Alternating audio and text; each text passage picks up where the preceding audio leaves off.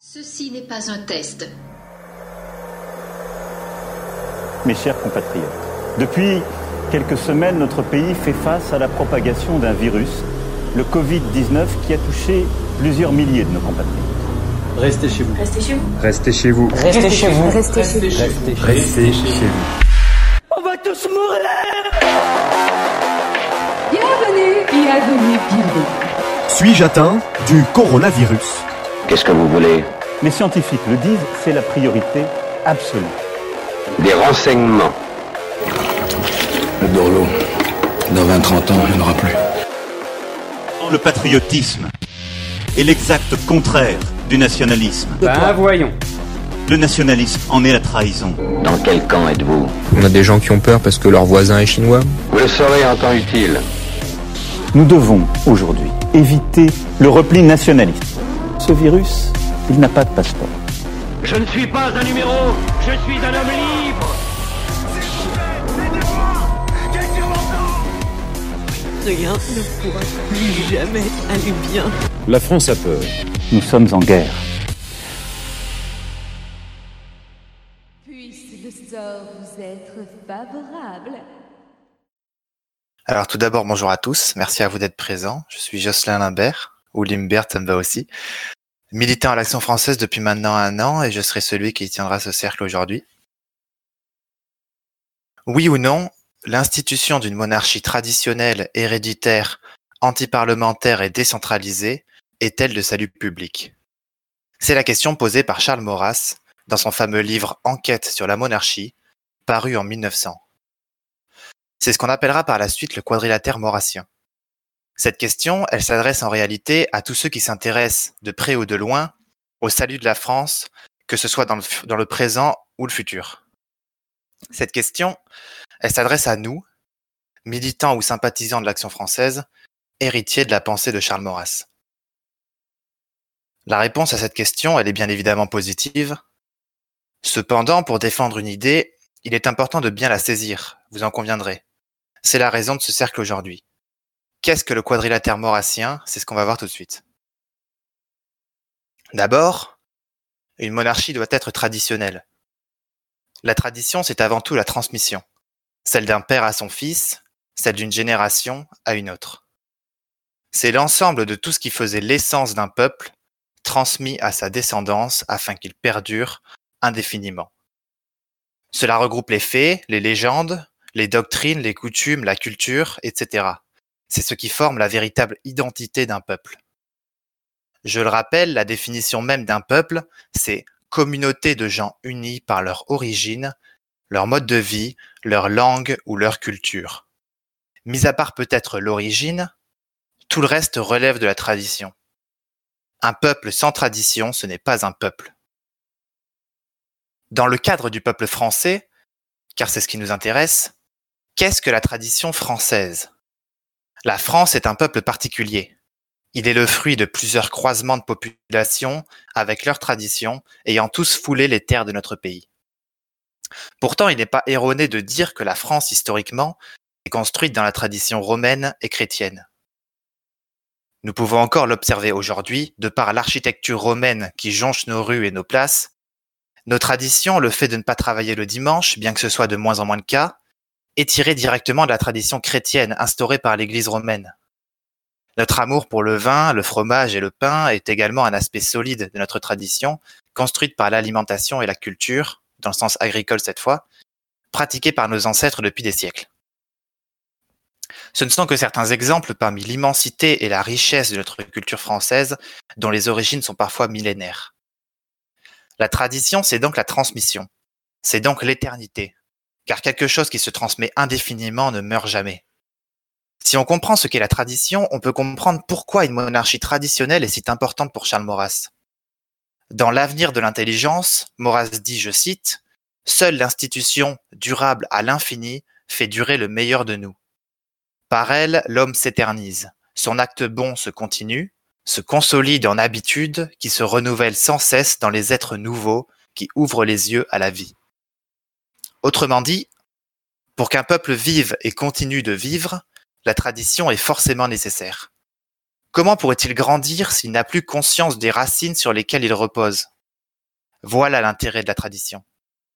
Sans tradition, le peuple est perdu, et nous pouvons l'observer très facilement aujourd'hui. L'homme occidental est sorti de l'histoire, sorti de son histoire, et est en constante recherche de quelque chose en quoi se raccrocher, avançant dans la vie tel un zombie, sans autre objectif que d'en trouver un. Toutefois, nous pourrions nous demander si s'accorder, si accorder pardon, autant d'importance à la tradition ne ferait pas de nous des réactionnaires opposés au progrès. S'il est juste que nous ne sommes pas progressistes, dans le sens moderne de ce terme, à savoir partisans de la déconstruction sociale et la négation de tout passé et toute biologie, voire même de toute réalité objective, nous n'en restons pas moins en faveur du progrès. Nous sommes progressistes. Nous sommes progressistes car nous ne restons pas figés dans le passé. Charles Maurras disait « Toute tradition est critique ».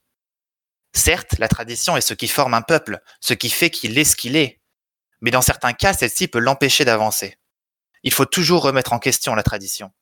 Celle-ci s'enrichit par les temps qui passent, elle n'est pas figée dans le temps.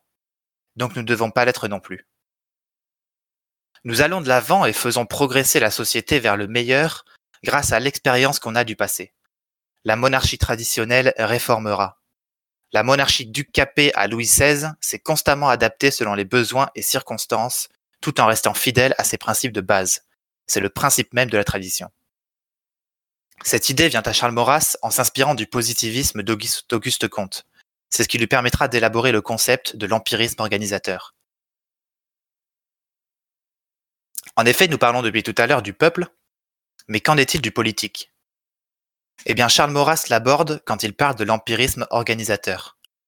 L'empirisme organisateur n'est pas l'objet de ce cercle, mais il m'a semblé primordial de l'aborder brièvement quand on parle de tradition. Sa définition, ce, la définition de Charles Maurras, la voici. Il s'agit de, je cite, « la mise à profit des bonheurs du passé en vue de l'avenir que tout esprit bien né souhaite à son pays ». Il le résume cependant en quelques mots. Notre maîtresse en politique, c'est l'expérience. En clair, l'empirisme organisateur est très simple. Analyser le présent avec en tête le passé, afin que notre expérience nous permette d'éviter de reproduire les mêmes erreurs, voire d'en faire de nouvelles. Alors comment la monarchie peut-elle être traditionnelle ? Comment peut-elle se placer dans la continuité de l'histoire et recevoir et appliquer l'expérience du passé ? C'est là où le second point du quadrilatère maurassien intervient, la monarchie héréditaire. Si la monarchie traditionnelle correspond à l'idéal souhaité, alors l'hérédité correspond sans doute à la façon d'y parvenir. La monarchie est mémoire. Les rois sont mortels et doivent un jour passer le pouvoir, mais la dynastie demeure. Dans Le Soleil, Maurras dira « Une dynastie se continue indéfiniment. Elle est la conscience historique et politique d'une nation. Elle est cette nation, concentrée en une famille. Sans dynastie, point de continuité politique ni historique pour un grand peuple. La monarchie est la représentation même de la nation. Tant qu'elle prospère, la nation prospère. Sa continuité est la continuité de la nation. » C'est l'hérédité qui fait promesse d'autorité indépendante du roi, car il ne doit sa place à personne d'autre que son sang, et Dieu si vous êtes croyant, et non pas à des promesses ou financements de tiers à qui il serait l'obligé par la suite, comme c'est le cas en République. Il y est d'ailleurs préparé de, dès l'enfance, recevant tout l'enseignement qui lui sera nécessaire, en plus de profiter de l'expérience de son prédécesseur, son père. Le roi est roi parce qu'il est roi. Ainsi, les partis n'ont pas leur place dans le pays, car il est inutile de diviser la population en comparant leurs valeurs, cela leur est dispensé par le fait que leur rôle dans la société n'est pas de diriger le pays. N'oublions pas, comme disait Maurras, que je cite, « Le possesseur de la couronne héréditaire en est aussi le cerf. Il y est attaché, comme à une glèbe sublime qu'il lui faut labourer pour vivre et pour durer. » On présente souvent le roi dans la fiction comme un homme tout-puissant, auquel tout le monde obéit, et qui peut faire ce qu'il veut quand il veut. En réalité, n'oublions pas que le roi est le fonctionnaire du peuple, le cerf, comme dit Maurras. On pourrait aussi dire que c'est le capitaine du navire. Si le navire coule, le capitaine coule aussi. Il a une responsabilité auprès de lui, et c'est une tâche très dure que de gouverner un pays entier, et de faire perdurer ce que ses ancêtres lui ont légué. Dans l'enquête, le comte de Lursalus écrit « La monarchie, c'est un centre fixe. Je ne saurais mieux la comparer qu'à un de ces pivots qui, sans être immobile, demeurent à la même place cependant que le reste de leur appareil évolue. Ce pivot rétablit l'ancienne évolution régulière et heureuse pourra recommencer. Au-delà de la représentation de la nation, le roi en est le phare, et ce phare brille éternellement car l'hérédité fait qu'il y aura toujours un roi.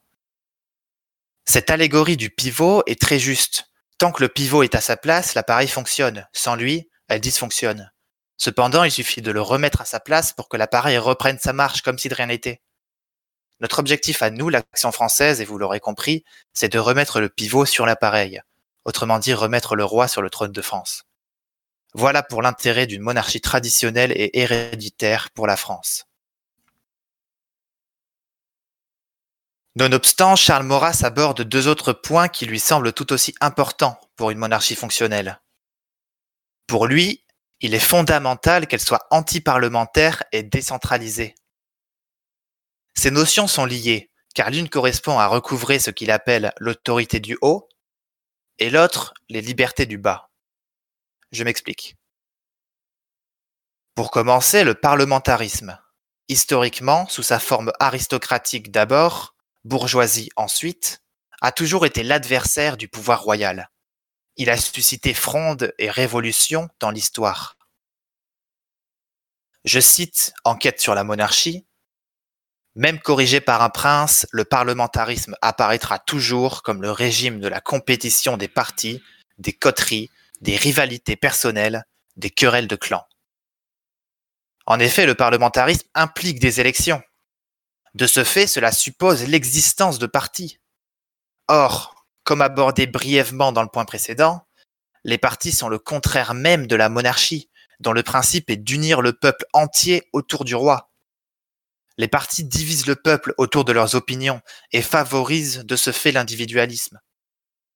En effet, les partis sont en opposition entre eux et vont chercher des voix chez un pan de la population en se battant pour elles.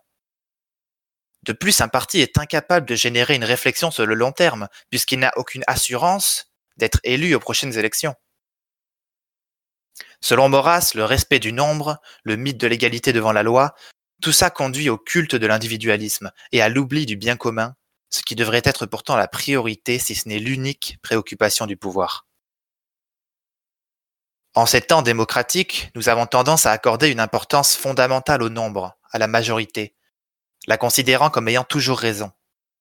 Pourtant, celle-ci n'est pas toujours éclairée. Si les intentions de la majorité sont toujours bonnes, elles ne reposent pas toujours sur la vérité. Comment la majorité de la population pourrait-elle avoir les connaissances nécessaires à la gouvernance, ou même au choix de qui va les représenter pour gouverner ? Petit aparté d'ailleurs, il est risible de constater comme les élites actuelles supportent la démocratie quand elle va dans leur sens, mais qui, dès que ce n'est plus le cas, et nous l'avons vu avec le référendum non respecté de Sarkozy en deux mille cinq pour la Constitution européenne, la rejettent complètement. Plus récemment, Daniel Cohn-Bendit, alias Daniel le Rouge, alias le pédophile, figure de mai soixante-huit et de la fameuse révolte de la jeunesse populaire face à la dictature gaulliste et aux mœurs soi-disant rétrogrades, qui affirme à la radio d'abord en deux mille seize, après le vote pour le Brexit du peuple anglais, puis en deux mille dix-huit avec la crise des Gilets jaunes, que le peuple ne sait pas ce qu'il veut et que la majorité ne doit pas être écoutée. Il se cache à peine que la démocratie n'est pas pour eux une grande valeur à défendre, mais simplement un outil dont il faut se servir quand c'est dans leur intérêt et rejeter quand ce n'est pas le cas. Le parlementarisme, c'est aussi la porte ouverte à la corruption. En effet, pour être député, il faut un parti qui permette de fédérer à cette personne pour être élu.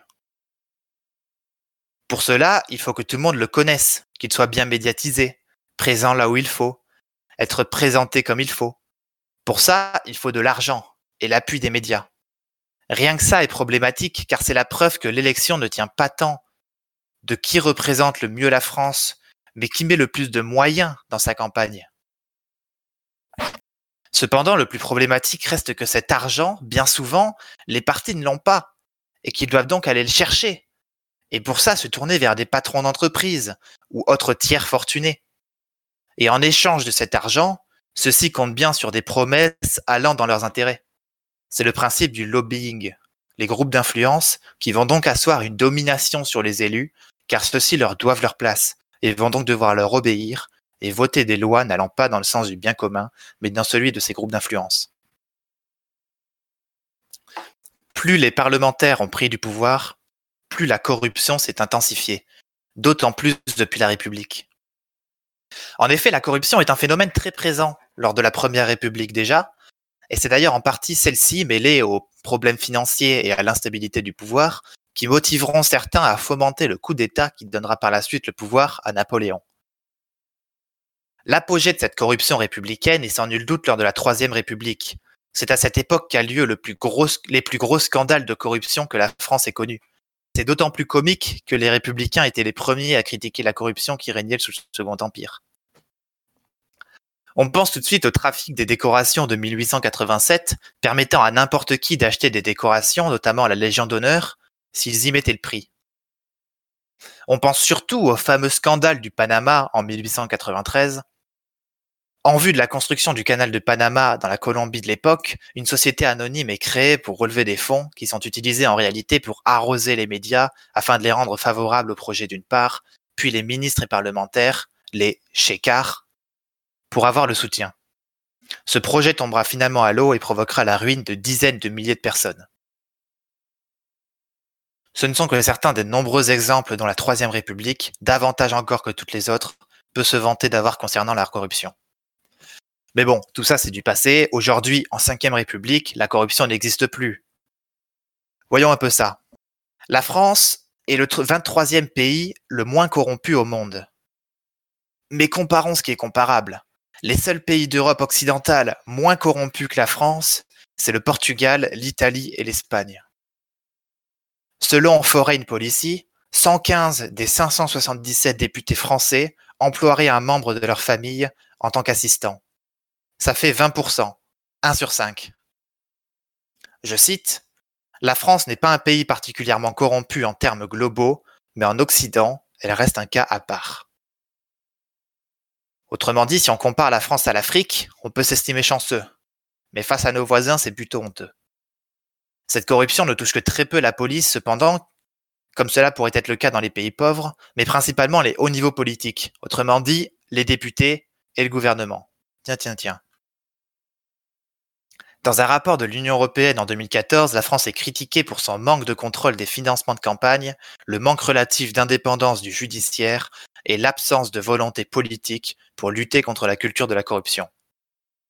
Quelques exemples de cette corruption, les affaires de Jacques Chirac sur l'utilisation des fonds publics pour sa propre campagne électorale à Paris dans les années quatre-vingt-dix, l'enquête sur le financement de la campagne présidentielle de deux mille sept et la somme de cent cinquante mille euros versée par Liliane Bettencourt à Nicolas Sarkozy, des enquêtes répondant à des suspicions de corruption d'hommes politiques français, notamment Jacques Chirac, Dominique de Villepin et Jean-Marie Le Pen, possiblement liées à l'ex-président du Gabon, Omar Bongo.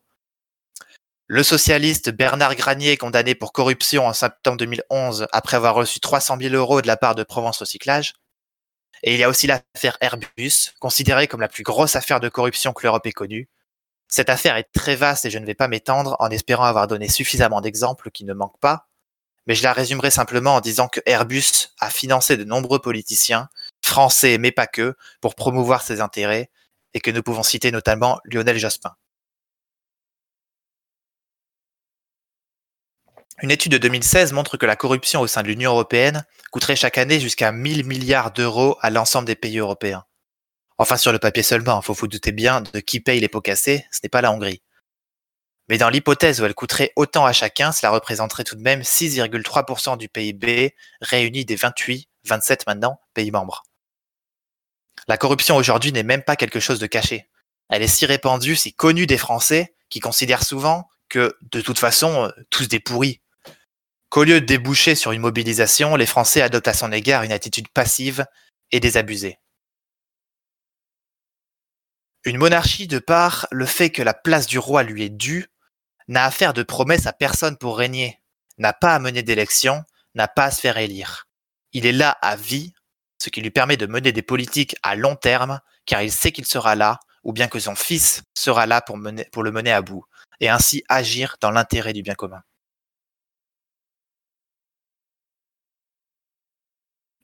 Mais nous sommes pour le roi et contre le Parlement. Cela signifie-t-il que nous sommes contre toute liberté de décision au peuple ? Comment assurer la représentation des intérêts particuliers ? C'est là qu'est important de se rappeler le terme de l'autorité du haut et des libertés du bas. L'antiparlementarisme est nécessaire pour un État qui fonctionne. Mais cela ne signifie pas que le peuple n'a pas de représentation. Au contraire, cette représentation, il la possède plus que jamais, vu que c'est lui-même. L'ancienne France votait beaucoup, précise Maurras. Cela est oublié. Cela reste vrai tout de même. On y votait pour quantité d'objets pour lesquels le français moderne reçoit avec respect le choix et les volontés des bureaux. Par exemple, avant le onzième siècle, les cardinaux étaient élus par toute la population de la cité. Et les cardinaux, ce n'étaient pas juste des figures religieuses, ils avaient un réel pouvoir de, de gouvernance sur la cité. Les libertés du bas, c'est la décentralisation, le quatrième et ultime point du quadrilatère maurassien. C'est un point important car il faut savoir que le fier provençal Charles Maurras, avant de devenir royaliste, était d'abord pour une décentralisation.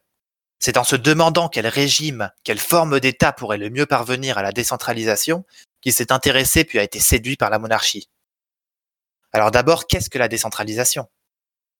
La décentralisation, c'est un transfert de pouvoir de l'État vers des personnes morales de droit public distinctes, avec un budget propre et une autonomie plus ou moins grande. On peut vouloir la décentralisation par passion ou romantisme. Maurras lui-même fera sienne la citation de l'écrivain provençal Frédéric Mistral « J'aime mon village plus que ton village, j'aime ma province plus que ta province, j'aime la France plus que tout. » En effet, on aime sa ville, on aime sa région, on aime son pays. Et quand on nous demande de simplement aimer son pays, sans aimer tout ce qui fait qu'on aime son pays, nous demandant de s'accorder à des coutumes qui n'ont pas rigueur chez nous, parce qu'on exige que le pays n'ait qu'une culture, ne parle qu'une seule langue, ça peut être une raison de vouloir la décentralisation. Cependant, comme pour Maurras, et bien qu'il soit passionné par la Provence, cela peut être un choix de raison. En effet, la décentralisation permet de décharger ses administrations centrales en confiant les responsabilités qui peuvent être transférées au niveau le plus adapté. En clair, cela permet aux plus hautes institutions de gérer tout ce qui relève de la politique du pays entier, comme les relations internationales ou l'armée. Ce qui a trait à la culture régionale serait géré par la région. Ce qui concerne une ville serait géré par la ville. Vous vous rappelez certainement de la polémique récente sur Emmanuel Macron, employant le terme de pays légal et pays réel, qu'on a directement associé à Charles Maurras. Le pays légal, c'est les institutions, le gouvernement, la loi. Le pays réel, c'est le peuple. Quand il y a une rupture entre le pays légal et le pays réel, alors la confiance est brisée entre le peuple et ceux qui les dirigent. Pas besoin de vous citer d'exemple ici, je pense. La confiance n'a jamais été aussi brisée en France qu'aujourd'hui. Et ce qui le montre ici, je pense, et qui colle plus autant avec l'actualité, euh, c'est le vaccin contre la Covid en préparation. Euh, à l'époque où j'ai écrit euh, ce texte, environ vingt pour cent des Français étaient euh, ceux qui sont en général réfractaires à la vaccination. Et pourtant, c'était bien presque soixante pour cent des gens qui se disaient opposés à se voir administrer le vaccin contre la Covid dix-neuf. J'interprète, j'interprète personnellement ça comme un, un pardon, j'interprète personnellement ça comme une confiance si faible en notre gouvernement qu'une peur intrinsèque, car je ne pense pas que soixante pour cent des Français pensent directement à un complot, nous oblige à nous méfier de tout ce qui peut venir de ceux qui nous gouvernent. Alors aujourd'hui, les gens sont un peu plus ouverts au vaccin, mais à l'époque, c'était quand même vraiment euh, révélateur du manque de confiance en nos institutions. Le vaccin, on l'attendait tous depuis très longtemps, et quand il est arrivé, la confiance avait tellement été brisée euh, qu'on n'en a pas voulu. La décentralisation, ce sont des lois et institutions plus proches du peuple, plus proches du pays réel. Un villageois breton attend des mesures et un traitement différent qu'un citadin médocain. Ce qui unit ces contrées, ce sont le roi et les pouvoirs régaliens. C'est le sentiment d'appartenir à une grande nation. Ce, ce n'est pas en leur imposant une culture qu'ils n'ont pas et en tentant d'effacer la leur. C'est en étudiant les archives de Martigues, sa ville natale, qu'il comprendra que les villes étaient bien plus libres qu'il le pensait sous l'Ancien Régime. Il dira que les communes jouissaient d'une vie républicaine. Alors, je ne suis moi-même pas certain de ce qu'il voulait dire pour être honnête, et mes recherches ont été assez infructueuses. Cependant, sa célèbre formule « L'ancienne France était hérissée de liberté » peut nous aider à comprendre. Par là, il voulait certainement dire que les habitants d'une commune étaient libres et avaient un léger poids sur la politique et sur les représentants des villes. Nous l'avons vu avec l'exemple des cardinaux. Alors certes, on dirait ici qu'il glorifie la République, mais Maurras est simplement pragmatique. Ce qui fonctionne chez un peuple ne fonctionne pas chez un autre. Ce qui fonctionne sur un petit groupe d'individus tous liés les uns aux autres ne fonctionne pas nécessairement à l'échelle d'un pays. Mais revenons à la décentralisation. Cette découverte a été le début de la profonde réflexion de Maurras sur la façon d'appliquer la décentralisation. Il a pour ça analysé l'histoire, en remontant les faits jusqu'à leur cause, afin de comprendre comment un État aussi centralisé que celui de son époque, et d'autant plus de la nôtre, a pu voir le jour. Pour lui, le problème fut le découpage des provinces en départements officiels et l'instauration sous la Convention d'une administration centralisatrice, pérennisée par Napoléon. Pour Maurras, l'État républicain est incapable de décentraliser. Je cite Enquête sur la monarchie, « Loin qu'il puisse vouloir décentraliser, un gouvernement électif doit vouloir le contraire. Le terme naturel d'une république démocratique est en effet le socialisme d'État démocratique, le chef-d'œuvre de la décentralisation et du fonctionnariat. En effet, à partir du moment où il y a démocratie à l'échelle d'un pays entier, il faut que ce pays soit le plus homogène possible. Comment convaincre des gens si différents ? » Ici est né le jacobinisme républicain, et ce, dès la Première République. Bien que les républicains n'étaient pas tous en accord avec les jacobins, Maurras pensait que la République ne pouvait qu'être centralisatrice, et donc que les jacobins auraient forcément gagné un jour ou l'autre. Le jacobinisme, c'est une, do- c'est une doctrine politique. Son nom vient des jacobins, plus célèbres club de la Révolution française ayant grandement participé à celle-ci. Le jacobinisme désigne la doctrine tendant à organiser le pouvoir de façon administrative et centralisée, et à le faire exercer par une élite qui étende leurs compétences à tous les échelons géographiques et à tous les domaines de la vie sociale pour les rendre totalement uniformes. En clair, faire disparaître toute singularité culturelle dans toutes les couches ou lieux de population. La République continue encore aujourd'hui sa politique de jacobinisme. J'en ai un exemple qui me tient particulièrement à cœur. Je suis provençal, comme Maurras, et plus exactement du Vaucluse. Il se trouve qu'en deux mille dix-neuf, le conseil départemental du Vaucluse a pris la décision de demander à plusieurs maires de retirer les panneaux indiquant le nom des communes en provençal. Cette pratique ravit pourtant les locaux comme les touristes, mais la République jacobine ne l'entend pas de cette oreille. Pour elle, improbable qu'une autre langue que le français résiste. Si la Provence est une proie facile car sa culture est à l'agonie, d'autres régions comme la Bretagne ou l'Est de la France, cibles plus difficiles car plus résistantes aujourd'hui au jacobinisme, ne feront certainement pas ex- exception dans les années qui viennent. Alors profitez de vos panneaux dans vos langues natales. Dans Enquête sur la monarchie, Maurras souligne « Il faut bien le remarquer, la durée de l'Ancien Régime était due à la décentralisation. La féodalité, les communes anciennes, ensuite, pardon, puis les corporations religieuses, ouvrières et autres, les universités, les parlements étaient autant d'organismes qui s'interposaient entre le pouvoir central et l'individu et prenaient leur part de responsabilité et de liberté. » Charles Maurras est un adversaire de la, décent- de la centralisation jacobine. Il est persuadé que la France décentralisée d'Ancien Régime accordait bien plus de pouvoir aux territoires plus restreints que sont la, ré- que sont la région ou encore la municipalité.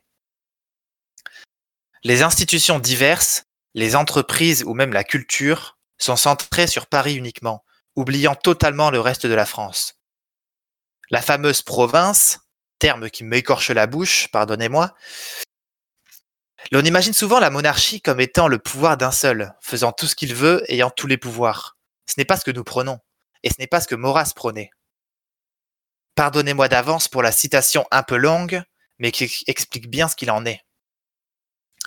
L'ordre militaire excepté, tous les degrés de tous les ordres de la hiérarchie politique, administrative, juridique et civile doivent être décentralisés, c'est-à-dire comporter une certaine somme de liberté par rapport au pouvoir, d'autorité par rapport à l'un et à l'autre.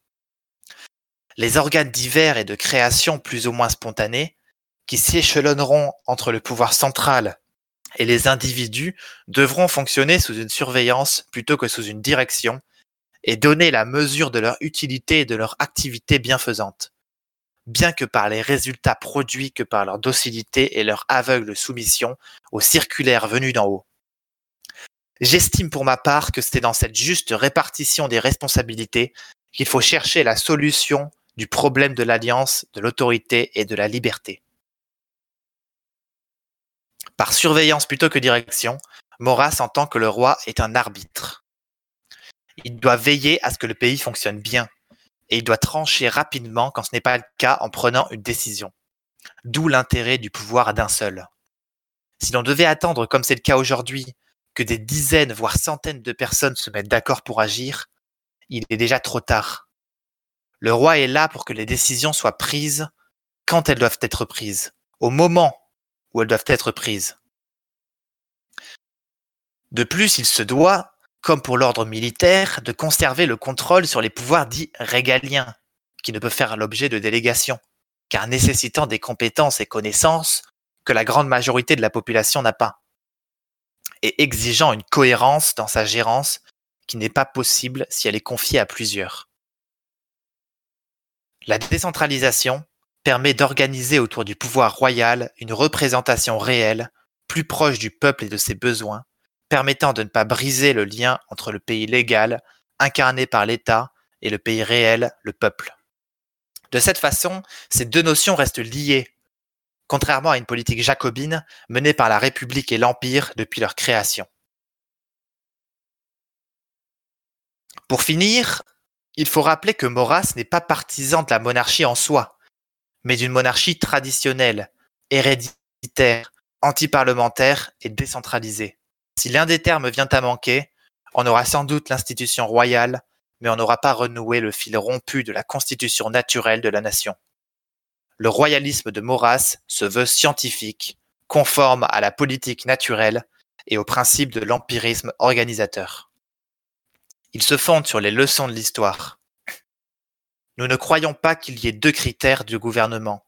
Nous n'en connaissons qu'un, c'est le rendement. Un régime se juge comme l'arbre à ses fruits. L'Action française du dix-sept février mille neuf cent trente. Plus encore que le droit divin, le droit de la monarchie à gouverner est le fruit de son travail séculaire au service du pays. Si nous voulons que la France se relève, qu'elle rentre dans l'histoire dans laquelle elle est sortie depuis trop longtemps, nous nous devons de remettre en place une monarchie entendue selon Maurras, qu'elle soit traditionnelle, héréditaire, antiparlementaire et décentralisée. Remettons le pivot qui maintient l'appareil afin qu'il se remette en marche. Je tiens à terminer sur une dernière citation de Charles Maurras venant de Mes idées politiques. N'étant pas des charlatans de la monarchie, comme il y a des charlatans de la démocratie, nous n'avons enseigné que la monarchie détourne par sa seule présence les maux dont la guerre civile ou la guerre étrangère, les épidémies physiques ou les pestes morales peuvent menacer les nations. Ce que nous disons, c'est que dans les pays qui sont faits comme la France, la monarchie héréditaire réunit non, non les meilleures, mais les seules conditions de défense contre les fléaux.